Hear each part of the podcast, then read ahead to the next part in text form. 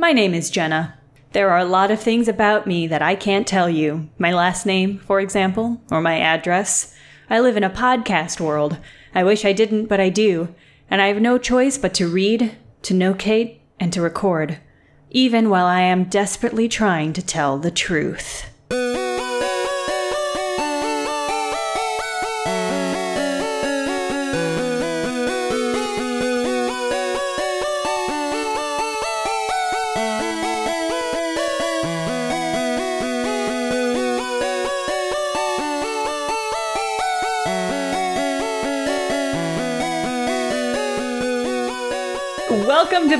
24, The Suspicion. Uh, this is Fandalites, the weekly Animorphs podcast where Brent and I read and talk about Animorphs. Hey, y'all. This book is number 24, The Suspicion. Cassie discovers a toy spaceship attached to the blue box's hiding spot. Only it's a real spaceship full of tiny aliens known as Helmacrons. They get shrunk down to extreme miniature size, roughly a 16th of an inch, and captured. Cassie and Marco discover the Helmacrons can scan for morphing energy and that they need the blue box as a power source to conquer the world. Cassie convinces the Helmacrons that Visser 3 has the blue box and the ships attack and miniaturize him and some controllers. Cassie has Ax, who is not shrunk, drop them off at uh, an anteater enclosure, which they acquire and use to more full size because that DNA hasn't been shrunk down to like all the DNA in their bodies. They hold a bunch of Helmacrons captive on anteater tongues and get everyone back to full size before sending the Helmacrons off to commit gender based civil war. So, do you think KA had a hard deadline for this book and kept putting it off, and that's why we got the book that we did? This is literally the last book before the ghostwritten ones start, and I had to double check like three times on Seropedia to make sure that this book itself was not ghostwritten. Let me just start off by saying I hate the Helmacrons and I hate this book, and now that I've read it, I kind of hate myself. a pretty grim condemnation for book 24 the suspicion um, can we just address the title real quick because it just now occurred to me that that title doesn't make even a little bit of sense yeah it's a complete non sequitur it's absolutely nothing to do with this book, which really reinforces my idea that she kept putting off writing this book and it came down to the deadline and Scholastic was like, "Well, we need a name." And she's like, I, "Just say the suspicion. That could apply to literally any book."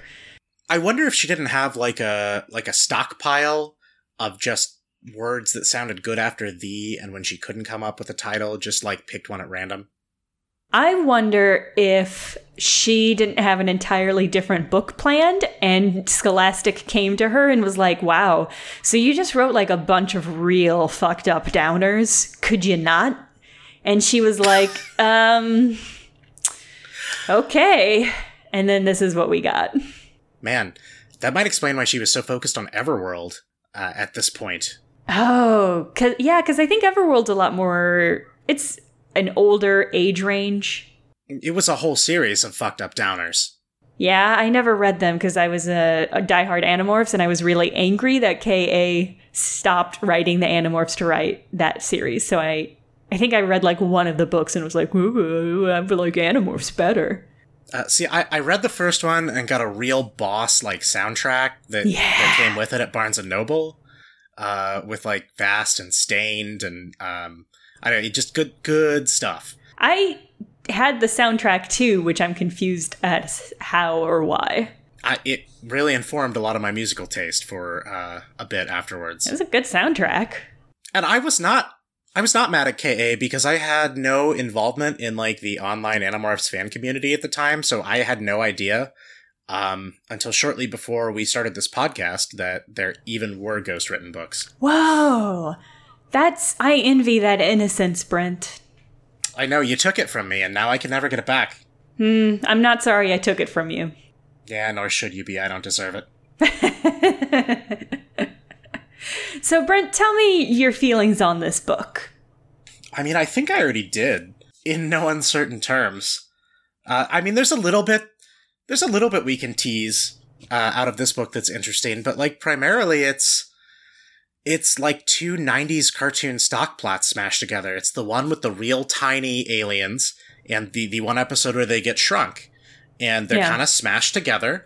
And it makes me wonder when the book where the Animorphs use their powers to help a feckless classmate say no to drugs will come up. I hope that is an episode, and I hope instead of drugs, it's maple ginger oatmeal. Ah, right, I might, I, I might actually like that. this book reminded me most of like a 1960s B movie sci fi where it was cheaply made and kind of slapped together, and the aliens are mostly paper mache helmets, and it's all like a really early green screen, and there's a part where Ax is a wolf spider, but he's a regular sized wolf spider, and Cassie and Marco and Tobias are shrunk down. And I couldn't, I just, I couldn't help but think of like that old 60s style of sci-fi where it's a an actual wolf spider but they've done some sort of weird perspective trick so it looks like it's bearing down on tiny people yes. Oh man. yeah.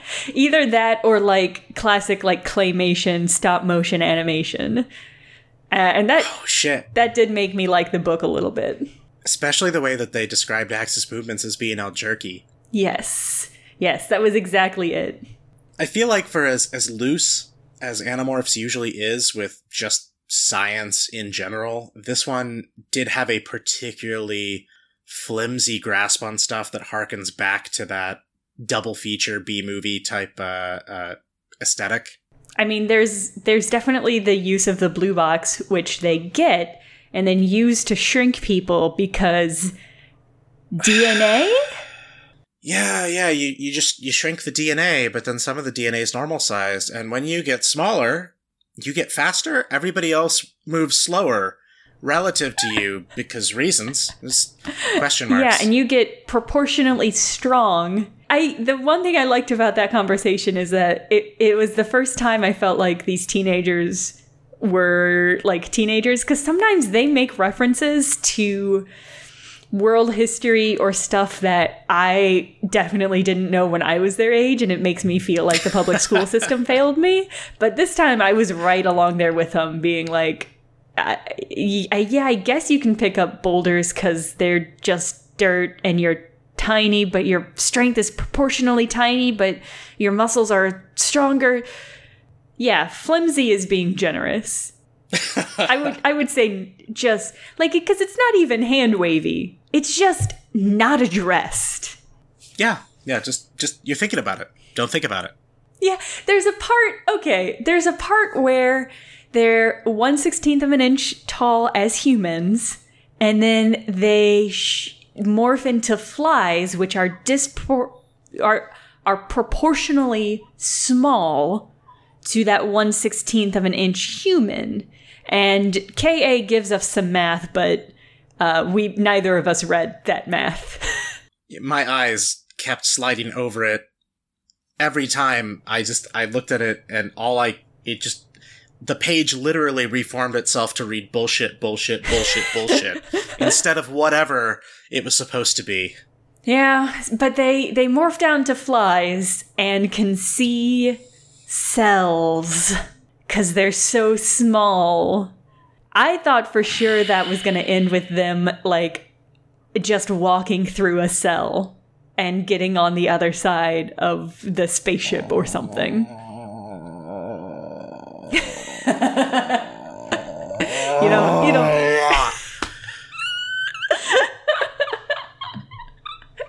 you don't you don't like that?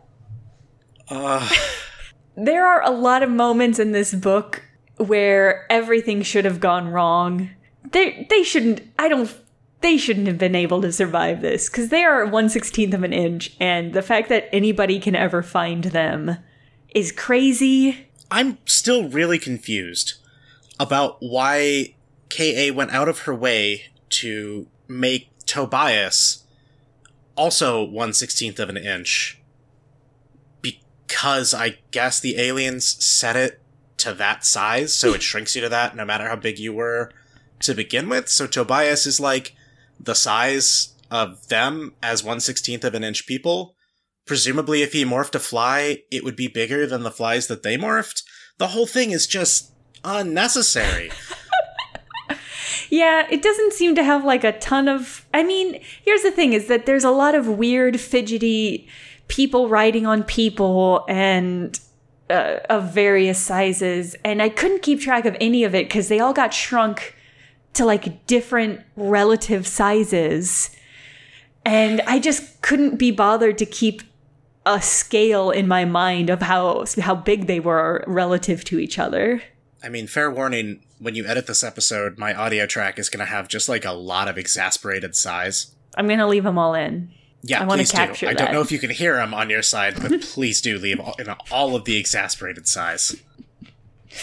Uh, I will say, I think that there were, at the beginning and end, excluding all of the parts with the Helmacrons, I thought there was some good friendship building. And, like, we get some good Rachel and Cassie scenes at the beginning because they go to the beach. And at the end, we get a little bit of Jake and Cassie romance hints. Uh, but all of that's extra weird because they just went through, like, four books worth of real bad trauma that they are extremely ignoring. I mean, I I did appreciate that we finally got some Cassie and Marco hijinks Oh, yeah. because we've been wanting that forever. Yes. I mean, they had some good they had some good back and forth on the Helmacron ship. Yeah, I like that uh, when the Helmacrons demanded that they grovel, and Marco's like, we have different cultural groveling standards. And his form of groveling is to like lay on his back with his hands behind his head and his eyes closed, just sort of m- murmuring weird stuff. And Cassie, and he, he's trying to get Cassie to play along, and Cassie's like, "I yeah, y'all are great. You're doing you're doing a great job, Helmacrons." I'm groveling harder than I've ever groveled before. this is my best grovel. Uh, and then in between all of that, there's just everything with the Helmacrons. Ugh. I got. I, I mean, like, for real, I was tired of reading the little Helmacron log entries before the chapters, uh, before I even finished reading the first one, but I got real tired of reading them by the end of the book. Well, the fact that you kept reading them is uh, better than I did, because about halfway through, I was like, okay, I get the gist.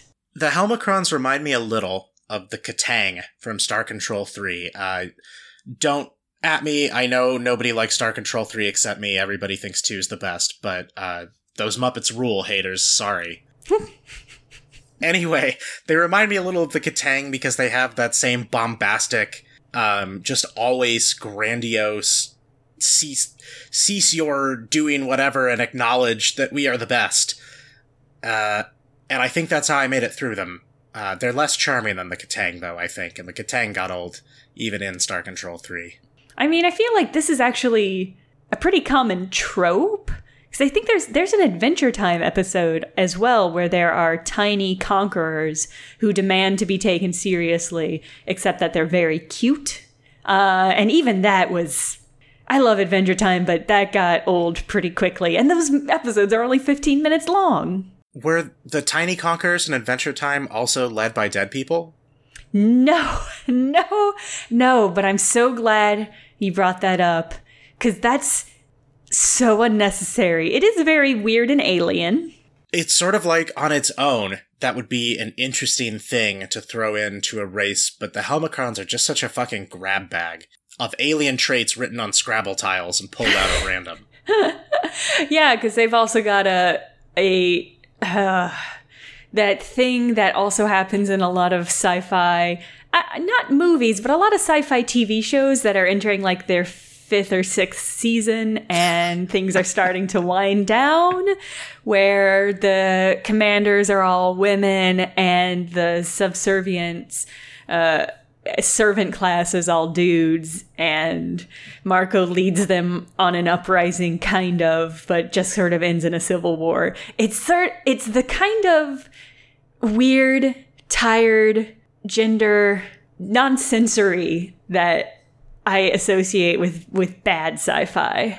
I sort of give it a little bit of a pass on just the weird, fucked up, gendered content here because it was the late 90s. But even for that period, like, you're right. It's it's no death by snoo snoo. It's it's very much just yeah. I, like that's an example of it being parodied and funny. Yes. There's also a Sliders episode where they go to I think it's like yeah, Sliders episode where they go to an alternate reality where uh I mean it's this trope. Only one of the dudes is like I'm gonna run for mayor and I'm gonna change this world because men are being oppressed and that's the worst. And then they leave it and he never mentions it again, even though hypothetically he's now aware that what it feels like to be oppressed for women, but like it never actually changes him.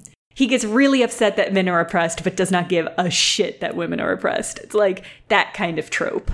Was that before or after Sliders got unwatchably bad? I mean, when did it get unwatchably bad? Couple episodes in? uh, I was thinking like third or fourth season. I don't remember. When did they introduce the Kromaggs? I don't remember. This is a different fucking podcast right now. That's how little there is to this book that we now have a podcast about sliders inside of our podcast about Animorphs. And our podcast about Animorphs is not a long podcast. yeah, I mean, we're about probably about uh, 18 minutes in or so, depending on how many cuts I make. I am so low on things to say about this book, Brent. Oh, okay, no, wait, let's talk about the anteater thing. Oh, wow. So, okay, when I first read that, I wrote down a note that said, couldn't they just have acquired and morphed Ax if they needed regular sized DNA? The fact that I just said regular sized DNA out loud makes me very sad.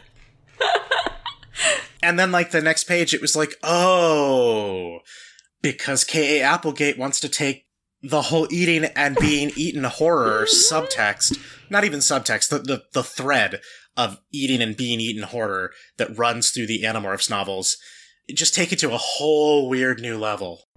Yeah, Cassie says something like, uh, I've got an idea this is the best animal to fight the Helmacrons, but that's not what it is, Cassie.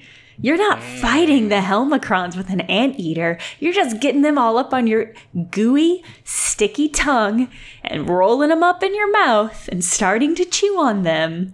And then and then something something something they don't actually die something? There's a subcategory uh, of Vore fandom that's very into the idea of being shrank and then consumed, right? Okay, yeah, I think so. That sounds likely. Do you think that Kay Applegate was just like ticking off fetishes that she's creating with her books. Like she was just like, well, I need to I need to rule 36 that one.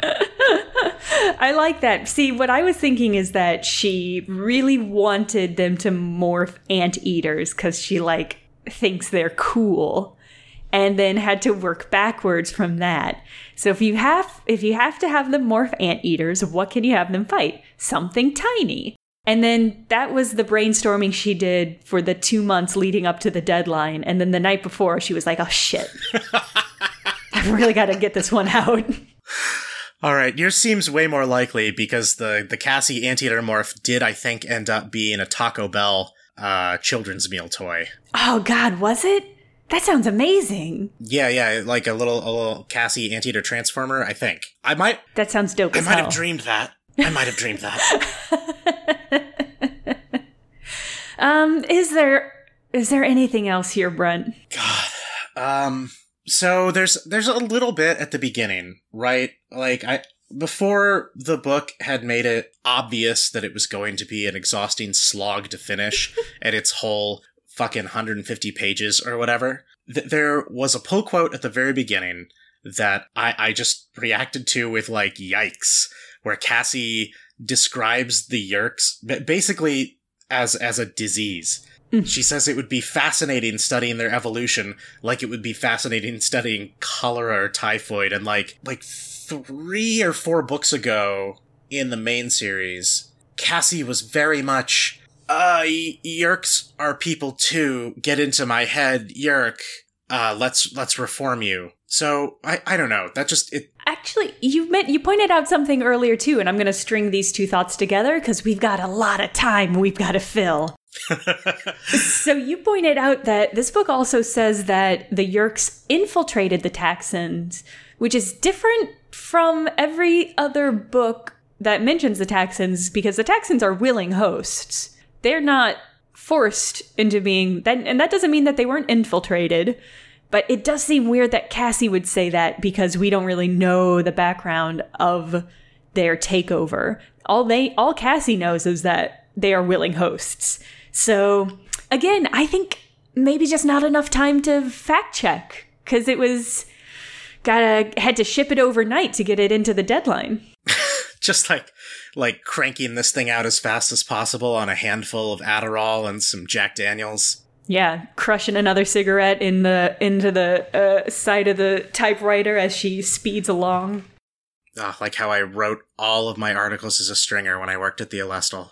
That's a great image. I, I just got a picture of you uh, in like short sleeves and a vest and a, a fedora, but with like with one of those cards sticking out of it. No, no. You're pounding away at a type typewriter. I've got to get this out. Got to get it to the evening evening edition. It, it was much more me at three in the morning in undershirt and pajama pants sitting in front of my computer monitor, intermittently taking pulls from a bottle of whiskey, saying out loud, How the fuck do I make this interesting enough to fill a hundred words? Wow. So are you feeling that same thing right now? Kind of, but I'm in a hotel room with no booze. So, like, last minute stringer deadlines for the fucking lifestyle section of the Alestle was a better gig than this? I don't know. I don't know what I'm trying to say, man. I don't either. Could you just keep vamping? Because again, we're only like 25 minutes in. Let me tell you, coll- collegiate journalists are fucking wild. Yeah. Shout out to all shout out to all my peeps, the totally hardcore Alestle staff karaoke club, drinking whiskey for Satan till the day we die. Had some had some good fucking conventions there. So let's talk a little bit about, I guess, the the very ending of this book, uh, because it's extremely unsatisfying. Yes. Marco red pills some aliens, and and then like they hear them flying off, just clashing with each other on the ship, but still somehow making the ship operate because they're aliens who follow dead people and can't truly die, according to the Visser. And fight with swords. I, ugh. I do have to say, the image of their captain just impaled with swords, like a fucking tarot card image, was pretty cool. Just like a bunch. Just Julius Caesared on the throne. But then the book just like sort of ends. Like it, it all, and this this is part of what made me think 90s cartoon because by the end of this book, nothing has changed and everything is back to normal. The Visser and a bunch of controllers, including Chapman, I think, got shrunk. And then by the time that they're done, they're all reinflated and everything's back to normal and nobody's figured out that they're people, despite them constantly morphing where he possibly could see them. So it, it just, nothing happened in this book that changed anything except that I guess we have confirmation that they've still got the Escafil device. So all of Tobias's whinging about having to leave the Animorphs last book was really canon unnecessary. yeah, and not just more canon than canon unnecessary. Right, like actual canon. Um, you're, you're right though. I, I still, hmm. Yeah, I got nothing. All right. What's one thing that you actually liked about this book before we go out? Oh, I liked that acts more human because Cassie's dad is coming to the barn and he doesn't want to be an alien when that happens. And Cassie's dad is like, uh, you're kind of weird. Where are you from? And Ax is like, um, the Republic of the Ivory Coast. Uh, without hesitation, he answers that. And Cassie's dad is like, no, that's not true. uh, I thought that was very funny. I liked that. He insists that he's Canadese. Yes it's wild that this book had so much slapstick bullshit in it that I almost completely forgot about Ax's slapstick bullshit. There is a lot of slapstick. I mean, a lot of it's not visual comedy. It's it's it's word comedy, and that's good too because it's a book, but it's not as fun to think about or talk about. what was one thing you liked about this book, Brent? Okay, um, my favorite thing about the suspicion was when Rachel had a tiny shoulder Tobias because he got shrunk. And when Cassie and Marco got out, he's just, he's still sitting there on Rachel's shoulder, even though he's like tiny Tobias. So she's got like tiny shoulder Tobias. and that, that was what I liked about this book was tiny shoulder Tobias. I like that too. It made me think of like uh, an American Eagle lapel pin that Rachel would wear. like if Tobias had like a, an American flag in his claws, it would have been a perfect lapel pin. Wow. red tailed hawk lapel pin. Less patriotic, but still probably pretty fashionable. Brent, is is this the most difficult to record episode yet? Yeah, I would say so. There just was not a lot to go on in this book. It just. Uh, I'm hoping the next one's better. I think it will, although the next one is when the ghostwriting starts to happen, so I guess we'll just have to sort of see how that how that feels. I think it'll feel weird. I mean, I know that the ghostwritten books have like a reputation of being not as good, but I feel like the people remembering them as not as good do not remember book 24 the suspicion because if you have to follow a K.A. Applegate book, this is her setting up a softball for you to just dominate in the next one. Yeah, I'm, I'm curious to see because I think I was probably one of the ones who was like, oh, the ghostwritten ones aren't as good because I was just upset that KA left. But I, I think as an adult, I'll be able to, to divorce that a little bit more. But I mean, we'll see. We're pretty persnickety, so if they're even a little bit different, I'm certain we'll talk about it. Yeah, yeah. I'm. I hopefully that will be an interesting bit of conversation, some little mill grist for us. Is there is there anything else we can wring out of this? I honestly, I think that'll do it for this week. Okay. Hey, thanks for joining us this week, everybody. yeah, sorry that we're just so bitchy and negative the whole time. it's just not. There's just nothing here. There's just nothing here. Yeah, it's entirely candy, but candy that makes you angry. like a candy necklace, which always makes me a little angry because they're never as tasty as I want them to be. Yeah, yeah, I could see that. That's a good description. The only people who'd be really into this book, uh, much like a candy necklace, are out of their minds rolling on Molly. All right. Next week is book 25, The Extreme. Sorry. Extreme! Thank you, Brent. Exactly. I, I expect next week's book to be all about Marco open palm slamming a VHS into the slot and then doing all the moves along with Vin Diesel and escaping some necro bastards. that sounds amazing. I also hope that's what that is. I, I doubt it, but I, I hope it is. And if it is, we'll definitely talk about it. Oh, yes. Thanks again for listening. If you want to drop us a line, our email is fandalites at gmail.com. Uh, you can hit us up on Twitter at Fandalites. Tumblr is fandalites.tumblr.com. Uh, if you want to get the, the hottest, freshest releases of our podcast, you can get us on, on our website, fandalites.com, in addition to your podcasting apparatus of choice. Thanks to Dustin Odell for the use of his music for our intro and outro. You can find his stuff at dustinodell.bandcamp.com. It's pretty good. Check it out. Uh, Jenna, anything else before we go? No, please let us let's go. All right. Until next time, remember nostalgia is a drug.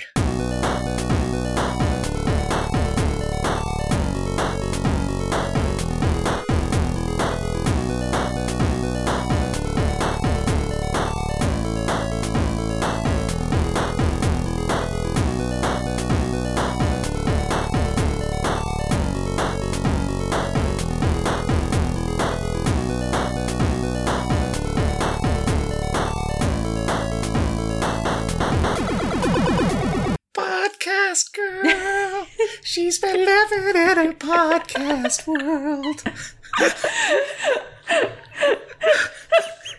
I'm going to put that at the end of the episode. Yes, please do. please do.